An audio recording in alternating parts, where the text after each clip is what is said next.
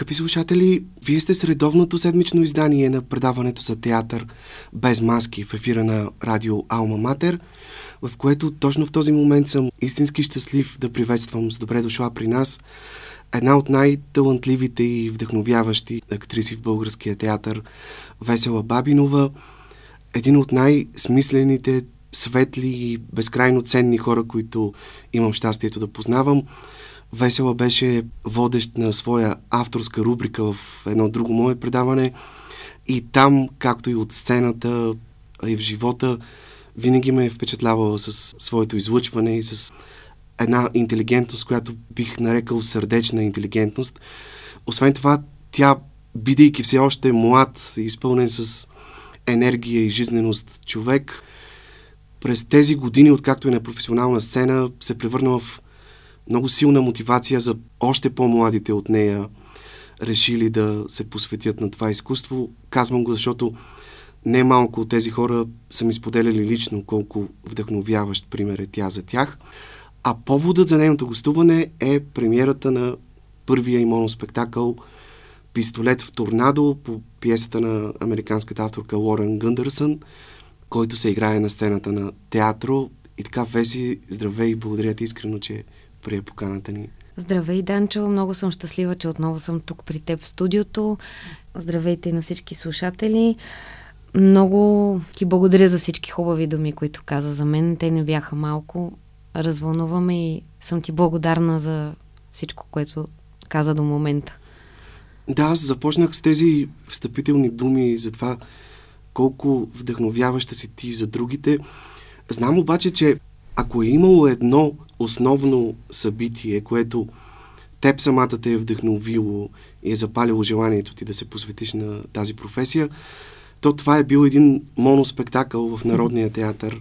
Моноспектакъла да. Даскал на големия актьор Велко Кънев, който се гледала като ученичка и който толкова силно те е развълнувал, че те е накарал да мечтаеш и ти самата да заразяваш така хората и да ги караш да си тръгват заредени след представление Точно така. с вярата, че могат да променят нещо в себе си и в живота.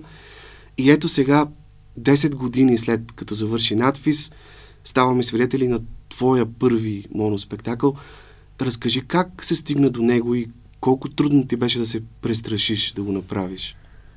Стигна се първоначално Луиза Григорова Макарев, моята приятелка, ми сподели, че е намерила един много интересен текст и би искала да го направи. Тоест, тя да го направи, тя като актриса. И аз си казах, че това е доста голяма крачка, изискваща много смелост, но и казах, супер, давай, щом ти е харесал и така да се каже, те пали и те вдъхновява. Разбира се, трябва да пробваш. Обаче мина едно известно време и един ден тя ми се обади и ми каза, Виж, дълго мислих, нали, почна с едни такива много въртащи встъпителни слова и аз не мога да разбера сега докъде ще доведе цялото това нещо. И тя ми каза, аз дълго мислих, четох го няколко пъти и си давам сметка, че може би този текст не е толкова за мен, защото в него има доста чувство за хумор, а пък всъщност ти си адски смешна и откакто се познаваме, ти си тази, която постоянно ме размиваш, имаш много хубаво чувство за хумор, това не е само мое мнение и аз мятам, че трябва да го направиш ти. Аз леко забакнах, защото за мен лично това е, как да кажа, това беше огромен жест от нейна страна. Не само приятелски, но и професионален, защото мисля, че много малко са хората, които биха прочели нещо стойностно за тях самите и да си кажат, примерно, абе, първо да си кажат честно и откровенно, аз може би няма да мога. Малко са тези. Малко са хората, които имат реална самооценка и биха си позволили да изкажат такова нещо на глас пред себе си, че даже и пред друг човек. И след това пък още повече, вместо да си кажат няма да стане, ще си го върна където е бил този текст, в шкафа или някъде, изведнъж да кажат аз ще го дам на човека Хикс, който според мен ще се справи по-добре. Аз това страшно много го оценявам, наистина много ме трогна. Развълнуваме и ме респектира чисто човешки тя тогава и аз си казах, окей, нали, добре, дай да го прочета, но някак си много ми се искаше да ми хареса, за да го направя и аз като жест към нея, заради това, че изобщо ми е гласувала това доверие. и че ми го отстъпва, така да се каже. И аз го прочетох и наистина хареса ми много. В него има все пак една доста смислена история с интересен край. Тема, която е много важна за нашето общество по принцип, но особено и в момента и особено и в България. Има много-много чувство за хумор, докато в един момент спира да е толкова смешно. Това за успокоение на повечето зрители, които вероятно не обичат драмата, ще им кажа, че е съвсем на финала, така че да не се притесняват. Всъщност Но, ти вече да. се срещна с публиката, Веднъж, получи да. премиерните овации на зрителите, изигра първото представление. Да кажем на слушателите, че следващото е на 30 ноември 19.30. Как се чувстваш сама на тази никак не малка сцена на театро и с какво е по-различно усещането ти в сравнение с случаите, когато си партнираш с други твои колеги?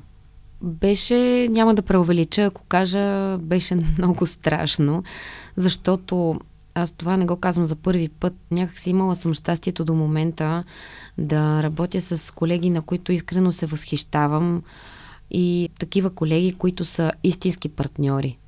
Нали, не е просто аз казвам текст, ти казваш текст, после аз пак казвам текст, после пак ти казваш. Не, ние наистина си партнираме, както беше и в представлението Букук с автор Елена Телбис в театър 199, тъй като аз тогава так му бях родила и Елена Телбис влезе на моята роля, за да може представлението да има своята премиера и аз се включих на четвъртия път, кажи речи. Аз тогава влязох с много малко репетиции, дълго време не бях играла заради COVID, заради бременност и така нататък, но само факта, че беше с мои близки хора, с Елена, която беше тогава до нас. И на сцената бях с Анастасия Лютова и Светлана Янчева. А и тя е написала тази пиеса конкретно да, за вас. за нас, точно така. Това, че бях с тях, аз знаех, че въпреки горе-долу трите ми репетиции, въпреки всичко, аз знаех, че ще се справя, защото те са до мен. И това беше нещо, което ме крепеше и което ми даваше сила и увереност в този въпросен ден. Докато тук аз си дадох ясна сметка, че да, едни колеги казват, е, ти си сам тук, в край, нали, някакси знаеш, че ти сам си познаваш твоите, как да кажа, недостатъци, нещата, които могат да те объркат. А, от друга страна, ако ти объркаш, ти сам знаеш как да замажеш. Е, такива някакви, нали, общи приказки обсъждахме и говорихме по линия на това какво е изобщо моноспектакъла. Но мен по-скоро ме плашеше, защото аз винаги много съм разчитала на партньора, на човека срещу мен. И как да кажа, по някакъв начин гордея се със себе си, не е толкова за това какъв е крайния резултат, защото те първа се надявам той да се развива. Не толкова за това какво и изобщо как евентуално съм го изиграла, а по-скоро наистина, че аз казах, окей, правим го, имаме един месец. За мен това никак не беше много, да не кажа, че даже ми се струваше много малко, но благодарение на подкрепата и на Луиза, и на Александър Сано, които са ни продуценти, но и благодарение най-вече на Васил Доевтайка, който е режисьор на представлението, и на Елиза Вели, сценографката ни, Антони Рикев, композитор. Най-вече благодарение на Васил си мисля, че ние успяхме да се справим и отново това е защото има това партньорство между нас с Васко, това, че се познаваме толкова отдавна, че сме работили заедно не веднъж, за вярата му в мен. И аз си казах просто прави каквото трябва, пък да става каквото ще. И някакси в края на краищата, като теглиш чертата, си даваш ясна сметка, че най-лошото, което може да стане е просто да не стане. В смисъл, да не се получи. Всъщност, успя ли Васко Дуев да ти помогне в случая, изхождайки от своя личен опит, тъй като mm. той също в продължение на няколко години вече играе един много успешен моноспектакъл Всичко на масата по текстове на Буковски. Знае да, какво да. е да си сам на сцената. да, много ми помогна точно що се отнася до такива мои страхове, ама сега какво ще правя, ако тук забравя текста, ма аз какво ще правя, ако тук объркам, ако изпусна, ако така нататък. Той ми даваше много кораж, ми казваше, че това са някакви глупави страхове от моя страна и че цялостно, ако знаеш къде се намираш, какво се случва и така нататък, нали, няма никакъв смисъл за тук едва ли не три изречения, ако изпуснеш, което е ясно, на мен ми е ясно. Просто наистина, когато си сам е съвсем различно. Има много колеги актьори, които определено се чувстват по-добре, когато са сами на сцената. Аз към момента на началото на нашите репетиции, със сигурност не съм била от тях. Подходих с доста респект, с много смирение към този текст, въобще към сцената. Сцената на театър имам предвид точно това, което и ти споменаваш, че е много голяма, много повече места, да речем отзад канала, където аз най-вече съм свикнала да играя, защото съм част от трупата на този театър. И беше в пълния смисъл на думата предизвикателство, понеже аз и колегата от зад канала Мак Маринов много се смеем, като някой колега каже това беше голямо предизвикателство за мен, обаче в случая това наистина беше огромно предизвикателство за мен. Това е в пълния смисъл на тази дума предизвикателство, тъй като ако Луиза не ми беше предложила да направим този текст, аз никога, дори да го бях прочела, нямаше да си кажа, е, хайде да кажа на вас, кой да го направим. Въобще нямаше да си го помисля по никой начин. Според мен, не знам, има причина много от колегите, както например Захари Бахаров, според мен, аз мисля, че той може би много по-рано е могъл да направи моноспектакъл, но за това нещо се изисква доста опит, актьорски, житейски, ако щеш. И една от причините, поради които като че ли си казах, давай да се хвърлям сега, просто сега ми е паднало, беше, че когато си говорих с Светлето Янчева, тя ми каза, виж какво, такава ни е природата, някакси нашата, нейната, моята и въобще на хора, които са близки до нас, помислене, че теб ще те е страх и след 5 години по същия начин. Пак ще подходиш с килограми съмнение, пак ще се чудиш, ама аз готов ли съм, пак.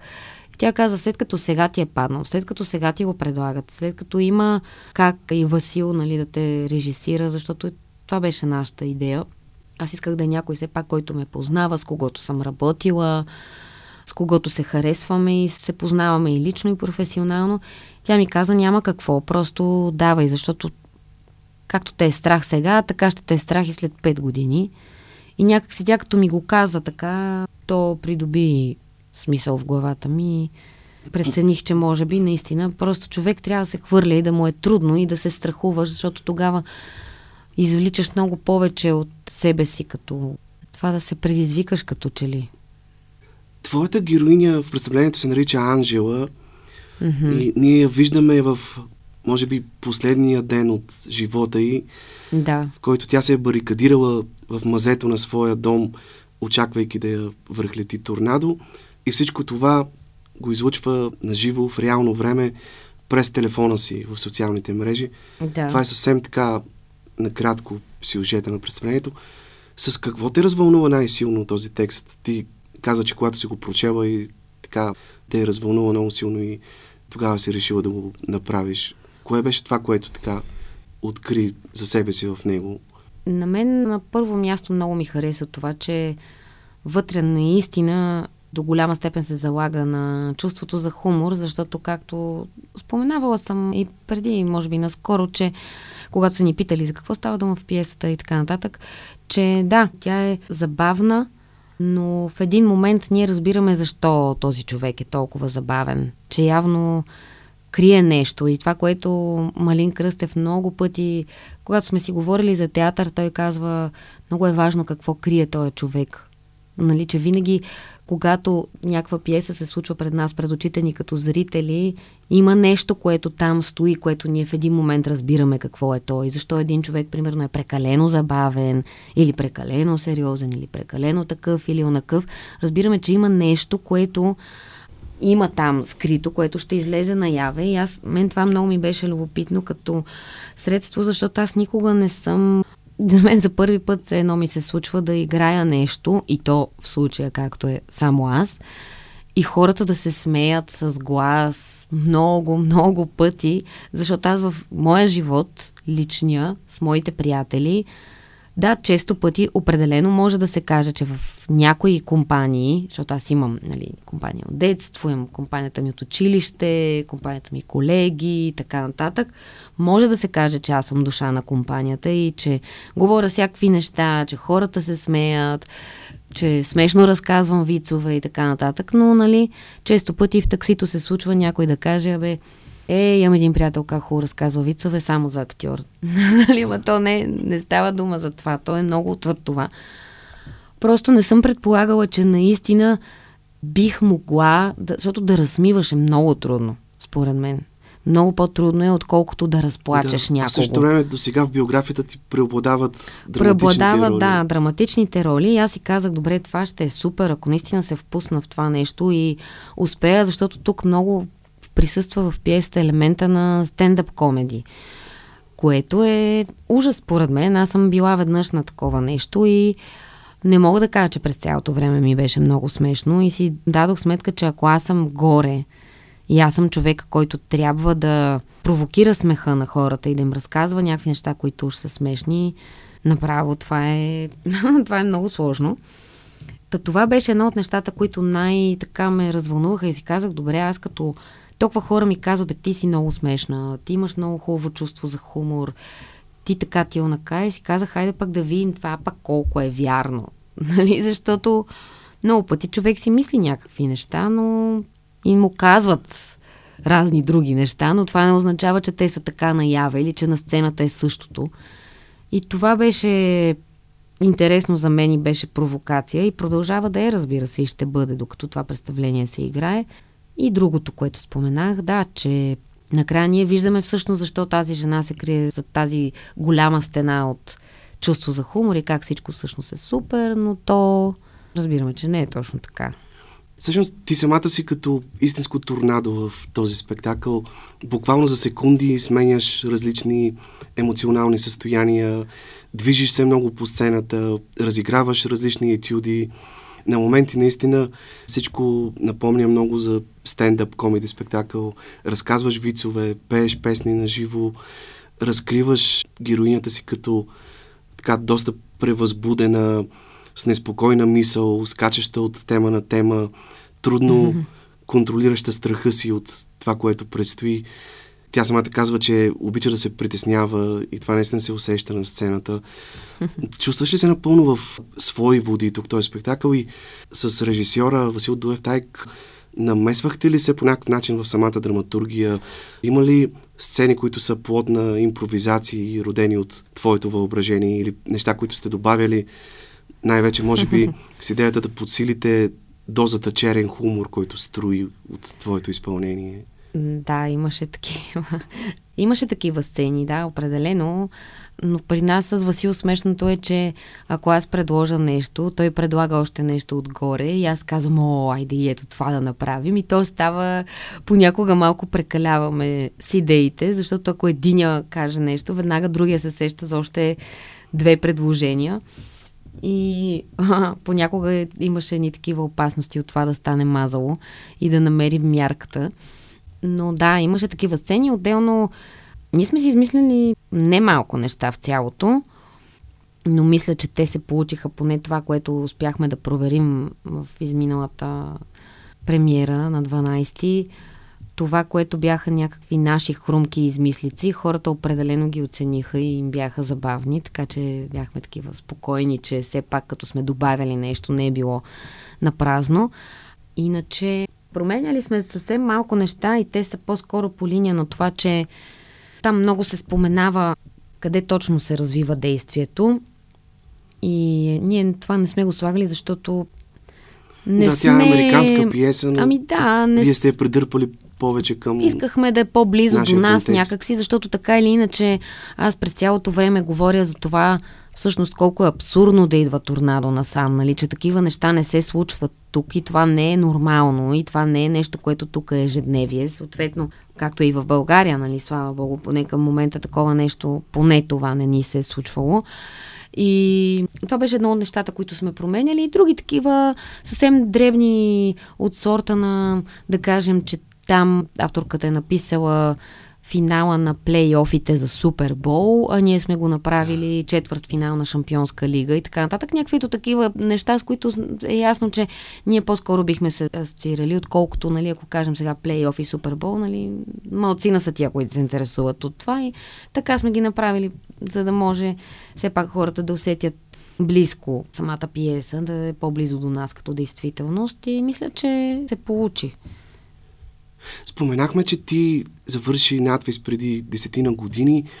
Някъде по това време имаше шанса да изиграеш ролята на Офелия в Хамлет на Явор Гърдев, един емблематичен спектакъл, който някак преждевременно беше свален от сцена. Тук Защо сега ли? твоята героиня Анжела изрича цели цитати от, може би, най-популярния монолог в цялата световна драматургия да бъдеш или не.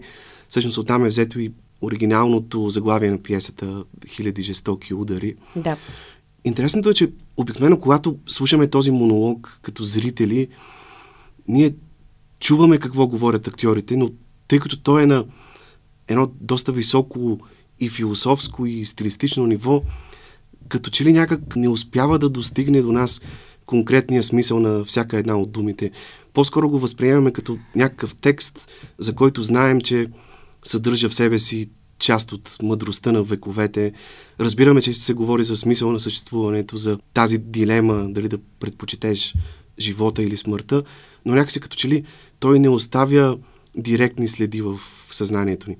Когато обаче един човек съзнава, че се намира, може би, в последния ден от живота си, какъвто е случая с Анжела, и прибегне до този монолог, като че ли той тогава вече придобива съвсем друго значение за нея. Тогава се свързваш много по-лично с думите, които изричаш.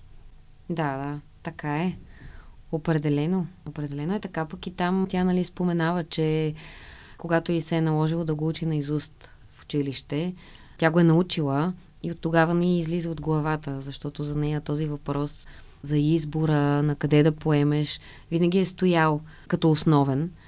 И това също по някакъв начин може да се каже, че се доближава до мен, тъй като аз съм била винаги човек, който обича да взима избори, макар и трудни, независимо по какъв въпрос. За мен винаги е било много важно човек да не е неутрален. И тъй като тя заявява нещо много подобно в хода на пиесата, стигнах до извода, че и по това много си приличаме, защото ти сам отбеляза, че може би имаме сходства с нея. И смятам, че това е така, защото аз също, когато попадна в такива абсурдни, крайни ситуации, които са свързани по-скоро, по-скоро са с негативна нотка, като че ли се справям така, когато пусна някоя глупост, колкото дори на мен самата да ми стане смешно, дори ако съм си сама вкъщи и няма никой, или нещо дори да е по-страшно, или да е някаква съвсем битова несполука, винаги съм така, като че ли устроена, че ако се засмея на цялото и кажа нещо, което да разсмее мен и останалите, сякаш се измъквам по-лесно, преживявам го по-безбой, като че ли. И да, но въпросът за избора винаги е стоял и у мен. И за това колко е важно всъщност да упражниш правото си на избор първо и, и второ да не си по средата. Така че за това и смятам, че когато тя изрича тези думи, определено, както ти каза, много ясно съзнава какво стои зад всяка една, защото като че ли ги изрича за последно. И ги чува за последно в ума си, да. всъщност какво се казва в този монолог, толкова важен и вечен. Тук има и още една интересна аналогия. В този моноспектакъл Анжела, освен че цитира цели реплики от Хамлет, тя се опитва по някакъв начин и да анализира този монолог, този велик текст. да. Спомням се, че в първата ти роля на професионална сцена, тази на Коля Лебедушкин в Нощ на Пеперуда, там имаше нещо като театър в театъра, в който да. с Мишо Билалов, по-точно вашите герои се превъплащаваха в образите на Отело и Дездемона. И ти му обясняваше как, как правеше много интересен анализ за това колко важно събитие граничещо с чудото е това, че едно младо и красиво момиче от богат дворцов род, каквото е Дездемона, се е влюбила в един много по-възрастен от нея човек, който на всичкото отгоре е тъмнокош, на всичкото отгоре е чужденец, по-низко стоящ от нея, наемен офицер там в венецианската войска. И беше много интересно и очевидно някак ти върви на едни такива пиеси, в които има заигравания с Шекспировата драматургия. Сега, като го казваш, много, много се усмихва в момента, защото изобщо не се бях замисляла за това. Дори не се сетих, че през цялото време, когато сме го репетирали, сме обсъждали Хамлет, монолога му и така нататък, винаги съм се сещала за моите репетиции, в Хамлет, за процеса ни, за премиерата, за колегите, но изобщо не се сетих, че по време на репетициите ни на Нощна пеперуда колко много всъщност се занимавахме с пиесата от тело.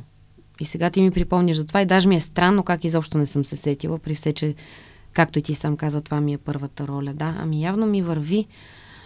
И... Да не говорим, че ти си играла и в 12-та нощ да, зад канала, така че... Да. Но, как да кажа, аз съм много благодарна за това, че ми върви на такива текстове, защото, не знам, сякаш аз почти не се сещам за някое представление, което да съм била недоволна от това, че участвам в него, откровено да не ми е харесвало, откровено да не съм се чувствала на място и да не съм се чувствала добре. От първото, което е Нощ на пеперуда, което аз обожавах, много обичах да го играем. За мен това беше представление, което носеше огромен смисъл, не само на хората, които идваха да го гледат, но и много колеги, които идваха да го гледат някои от които са ми казвали колко е хубаво това представление. Спомних си защо съм актьор и защо съм тръгнал да се занимавам с тази професия, защото то си беше за това, за любовта към театъра, за любовта към актьорската професия. И съм благодарна за всичко това, защото имам много приятели, които на моменти не са в огромно въодушевление от текстовете, по които работят. Пък аз някакси така ми се е случвало, че рядко не съм била щастлива от избора си. По-скоро винаги с едно смирение съм била благодарна, че ми се е случило и това. Всъщност аз точно това исках да те попитам. Стефан Данаилов, светла му памет, веднъж когато гостува тук, беше казал, че е необходимо да минат поне 10 години след надфис, за да може един актьор едва тогава, ако все още продължава да играе активно, да си даде ясна сметка става ли за този занаят или не става. Ти самата как виждаш себе си на този етап от пътя си като актриса след първите 10 години? Каква част от мечтите си успя да реализираш за този период? Аз не мога да кажа, че някога съм мечтала нещо много конкретно. Аз това, за което съм мечтала е било да имам работа, да продължавам да работя и това се е случило. Аз, слава богу, винаги съм имала работа, почти не съм имала почивка. Сега единствено почивката я имах след като излезе нашата премиера в зад канала с режисьор Стайко Мурджев на Протокал с часовников механизъм и започнах чак ето сега пистолет в торнадо. Това ми беше една дълга почивка от 5 месеца. Откакто съм завършила надвис, та чак до сега толкова дълго време без репетиции не съм изкарвала или без снимки. И беше доста полезно, смятам, за мен.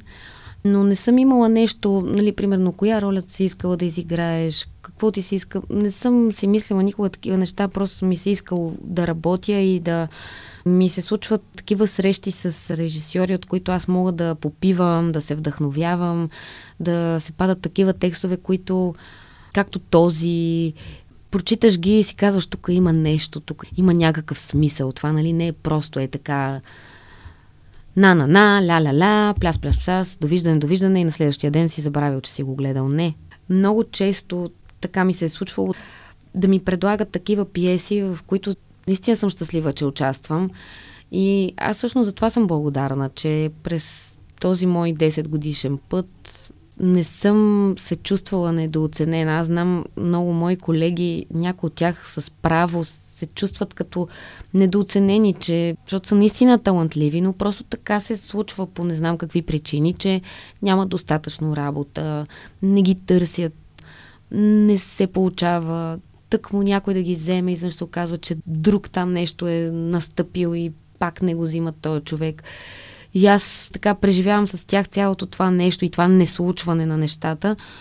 Аз в тази връзка винаги съм била благодарна и винаги съм гледала да е така някакси смирено, нали, без много да се обяснявам, без много да точно, нали, да, да говоря и така нататък. А Просто, че да... ми се случват нещата и, и съм работила за това те да се случват и смятам, че така човек трябва да е благодарен и просто да бачка, както се казва. И...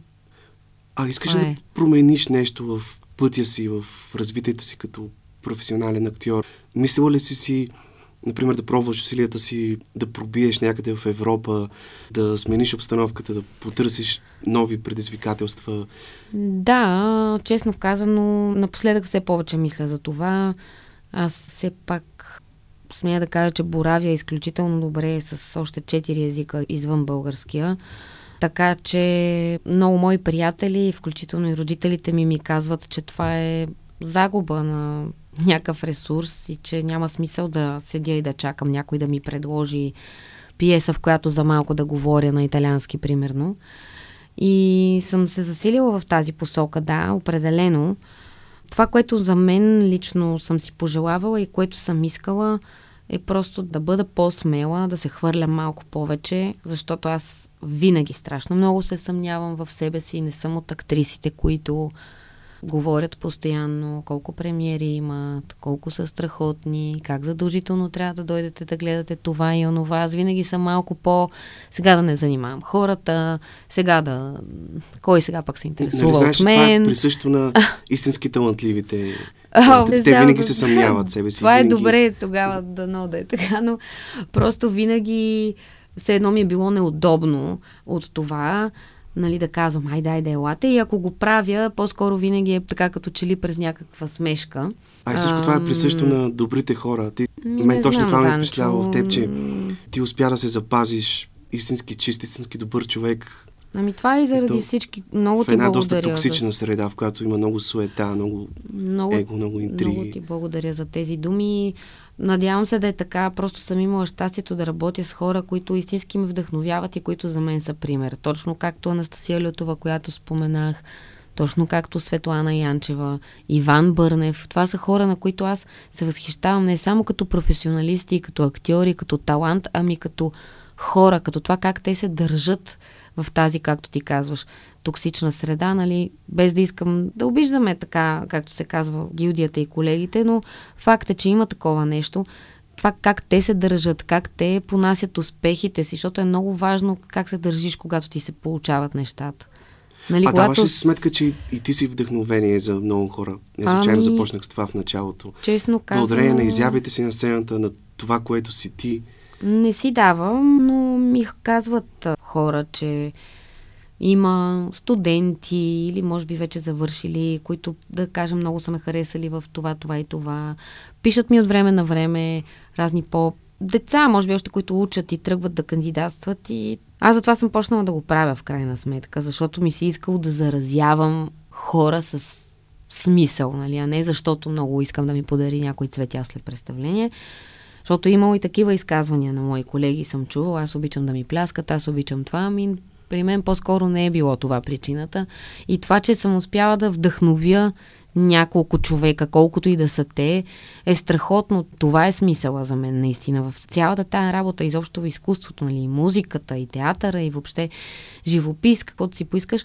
Но да се върна за секунда на това, за което ме попита за, за мечтата, точно някакси да съм по-смела и по-уверена, защото, де да знам, това, както споменах, извлича най-много от нас като хора, като опит и аз вярвам, че все пак вървя по този път и ето сега, началото на сезона с този моноспектакъл, който отново признавам си, никога не бих посегнала към него и под смъртна заплаха, дори е така аз да го бях прочела, нямаше да тръгна нито да го предлагам, нито да го правя, освен ако Луиза някакси не ми беше казала на готово, хайде давай, правим го, просто кажи, че ти харесва текста и това е да, мечтата ми е това, просто да се хвърля малко по-смело и се радвам точно заради това, че приех да го направим, защото си мисля, че иначе след време, ако не го бях направила по-скоро, щях да съжалявам, че не съм опитала някакси. А как успяваш нещо, което според мен е много ценно в хора като теб, като Дария Симеонова, като Елена Телбис, така, едни от най-талантливите актьори от твоето поколение. Как успяваш винаги да се променяш и да се адаптираш към всяко ново време? Ето и сега, след като стана майка и се върна отново на сцената. Тоест, как се умяваш някакси винаги да бъдеш съвременен актьор, да съхраниш себе си, таланта си и да поддържаш едно винаги много високо ниво във всичко, което правиш? Много благодаря пак за думите. не знам как успявам. Не знам дали успявам всъщност, но нямам представа, честно казано, относно нивото. Факта, че са ми предлагали доста пъти пиеси, които абсолютно не отговарят на моя вкус, но съм си казвала, че може би е по-важно да, де да знам, да не взема едни хикс пари и да съм вярна на това, което на мен ми харесва, отколкото да, да съм малко по-добре в този момент, но да играя нещо, което аз вътрешно вярвам, че не е моето и, и няма смисъл. И де да знам, може би това, че никога не съм правила нещата на всяка цена. Не ми е било това никога като мото, нещо, което да ме движи, тъй като оглеждайки се около себе си, забелязвам, че да, има хора, не само в нашата професия, които искат, харесват си нещо, поставят си някаква цел и те са готови на всяка цена да я изпълнят. Аз не вярвам в това нещо и мисля, че това е едно от нещата, които до голяма степен ме е държало за замена, което ми е помагало, което ме е изграждало като човек и надявам се професионалист. Много пъти са ми се случвали, така да се каже, т.е. не са ми се случвали някакви неща, които първоначално съм тръгвала с настройката, че ще ми се случат, че съм искала да ми се случат. Но начина по който съм приемала, че еди кое си нещо няма да стане, страшно много ми е помогнало. Точно това е, че не, аз тук са на всяка цена искам, искам да участвам в това, искам да ида на този кастинг и задължително да го взема. При мен никога не е имало такова нещо. И това смятам, че много ми е помогнало. Може би много ми е помогнало и в начина, по който са ме възприемали хората, които са искали да работят с мен. Имало е такъв един случай, примерно избраха ме за едно нещо, не ми предложиха адекватно заплащане. Аз казах, ами тогава не съм съгласна, няма да го направя. Защото си казах, че ми е омръзнал, това беше преди много години, казах си, че ми е омръзнало актьорите да сме винаги поставени в такава ситуация, че айде тук сега ще ти дам малко известност, така и така, пък ти се съгласи едва ли не и на 2 лева. И аз си казах, аз няма съм от тези хора, съжалявам, няма да го направя. Просто пред себе си така си го казах, че няма да си отстъпя от този принцип и казах благодаря ви тогава, но не.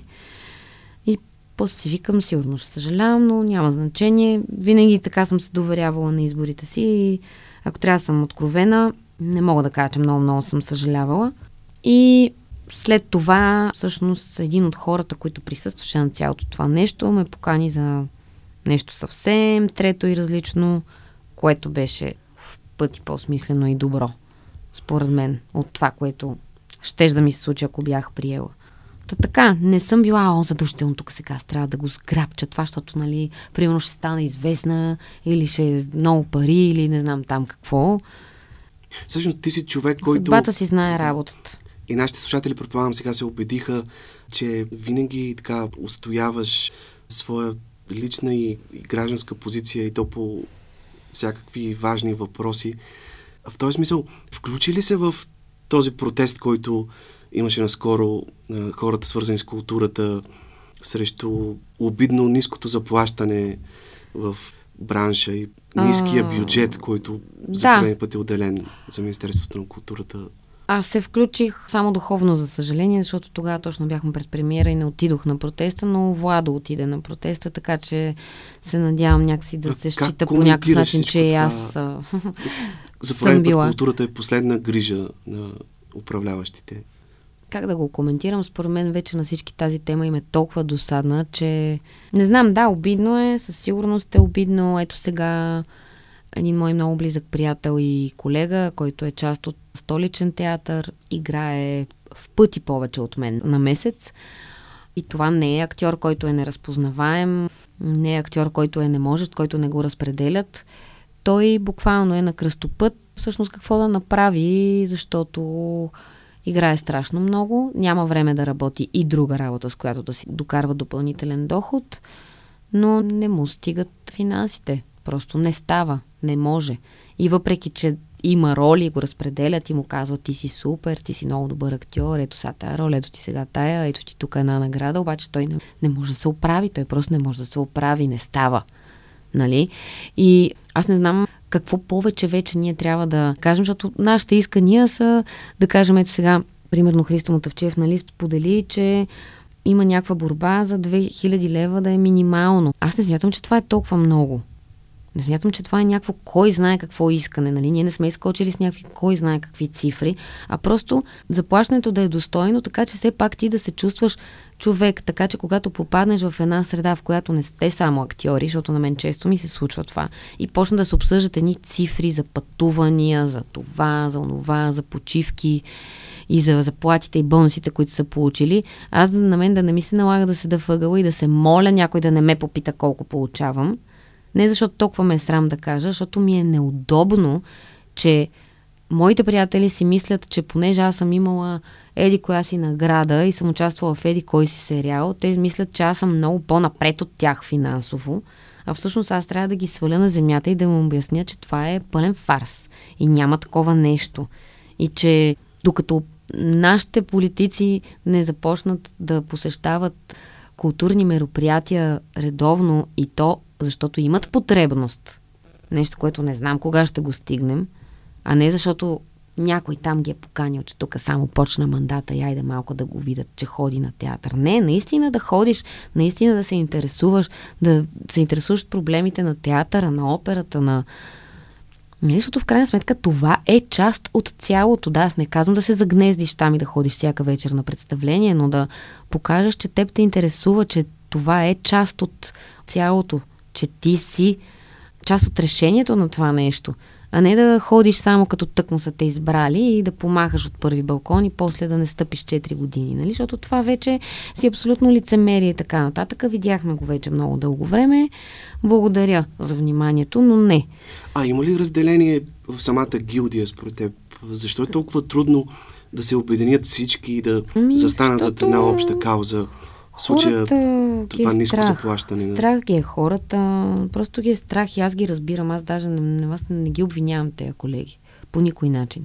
Смисъл, защото ние тук сме една част, които сме в София и слава Богу, не само аз, много други мои колеги правим и други неща, освен театъра. Нали, да кажем, снимаш, дублираш сериали, записваш реклами, като voice over, снимаш реклами. В смисъл правиш неща, които пак са по линия на нашата професия, с които все пак си докарваш някакви допълнителни доходи и записваш книги, като глас имам предвид, четеш книги. Много мои колеги имат такива ангажименти и връзват двата края, става добре, става поносимо. Но много хора, които са извън София, които са поставени в... Няма такива условия. Ако ти им кажеш, така ли, протестирате ли, айде тогава закриваме този театър, защото го има това като опция. И в града Хикс, като затворят театъра, те хора какво правят? Те, не всеки от тях е готов да каже, ами аз в името на реформата и на тук на протеста и на всичко съм готов да ме уволнят. Ми, разбирам ги, не са готови. И те имат семейства, може би не искат след това да са охрана просто някъде, искат да си правят това, което обичат. Страхуват се. И всъщност много от нашите управници разчитат на това. И, и то не е само за културата. този страх. Ами да, това е което винаги... Подчинени... И тук в последните немалко години на управление на едни определени хора си се е разчитало винаги на това, на това да ти всеят страх, едно такова Просто ти да не знаеш сега какво следва и да, да се страхуваш да направиш това и това, защото знаеш, че след това това може да се отрази не само на работата ти, ами на много други неща, които те заобикалят и са ти важни и са пряко свързани. И съответно аз тези колеги, които са особено извън София, аз не мога да ги обвинявам. Аз ги разбирам. Не мога да си представя какво има пък на тях. Кажи ми теб самата, какво те натъжава най-силно напоследък? Ами това ме натъжава точно това, което си говорихме преди малко. Натъжаваме, че млади хора просто решават изведнъж, че ще изкарат един курс за програмист, защото един такъв курс, да кажем, някой от тия курсове, примерно е 6 месеца и след това стартовата ти заплата е 3000 лева в едва ли не най-лошия случай, а ти ако отидеш в театър, ти е 1000 лева в стартова заплата в един много добър случай. Съответно, къде на мен да ми е мотивацията аз да се занимавам с това нещо? По-точно, че не ми е много ясно. И аз тези хора ги разбирам. Ето това ми е тъжно. Тъжно ми е, че да, в провинцията също имаме много талантливи колеги, но там в голяма степен театрите са условията, в които те репетират. Аз наскоро споменах за Врачанския театър, съжалявам, че пак го казвам него като пример, просто там ми беше най-прясно, въпреки че съм ходила в доста театри в провинцията. Врачанския театър, отидохме с Буклук на един фестивал на българската драма, ако не се лъжа. И това, което заварихме там, толкова много ме натъжи, че не мога да ви опиша. Първо, че беше някакъв невероятен студ, ама невероятен студ.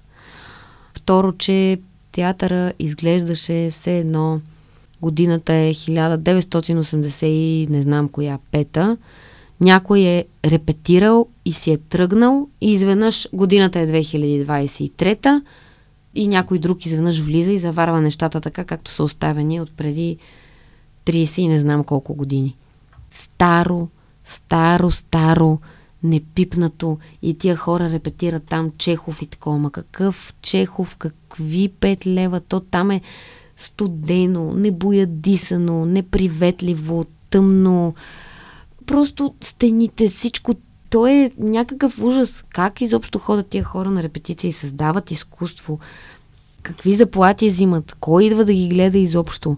Принудени нон-стоп да са по разни турнета, за да си изкарат парите. Е, това е нещо, което определено много ме натъжава, защото това не са хора, които са по-малко талантливи от нас. Тъй като трябва да приключваме, за да не завършваме така на ниска нота. Айде, на весело. Знам, че всички, които те познават, знаят, че ти си абсолютен оптимист. Продължава ли този твой оптимизъм да наделява все пак въпреки Да, продължава, всичко? продължава. Продължава. Не ми е много лесно, но, но се опитвам. Все повече, все повече понякога за някои конкретни теми надделява точно тази ниска нота, но много е важно каква ни е настройката, затова въпреки всичко се стремя да, да ги мисля нещата като че ще станат. Въпреки, че някой понякога казва, няма как да стане това, не е възможно, тук е така, няма как да е иначе. Аз така, като водата и камък. Аз си правя моето, пък то ще стане. И като знам, че има и още поне 10 човека като мен, знам, че няма да са съвсем на зле нещата. Благодаря ти искрено за този разговор. Прекрасната актриса Весела Бабинова беше гост в днешното издание на Без маски. Благодаря много.